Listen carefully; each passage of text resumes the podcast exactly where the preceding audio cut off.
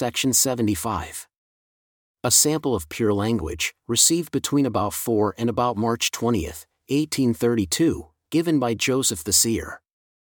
Question What is the name of God in pure language?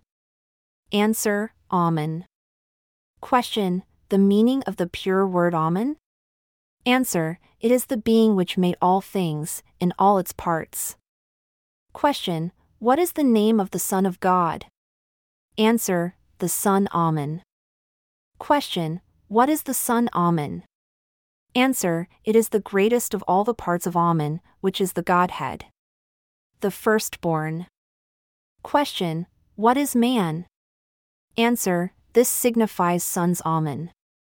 The human family, the children of men, the greatest parts of Amen's sons, the son Amen. Question What are angels called in pure language? Answer Amen Angelsman.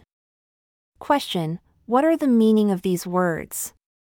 Answer Amen's ministering servants, sanctified, who are sent forth from heaven to minister for, or to, sons Amen, the greatest part of Amen's son. Sons Amen, son Amen, Amen.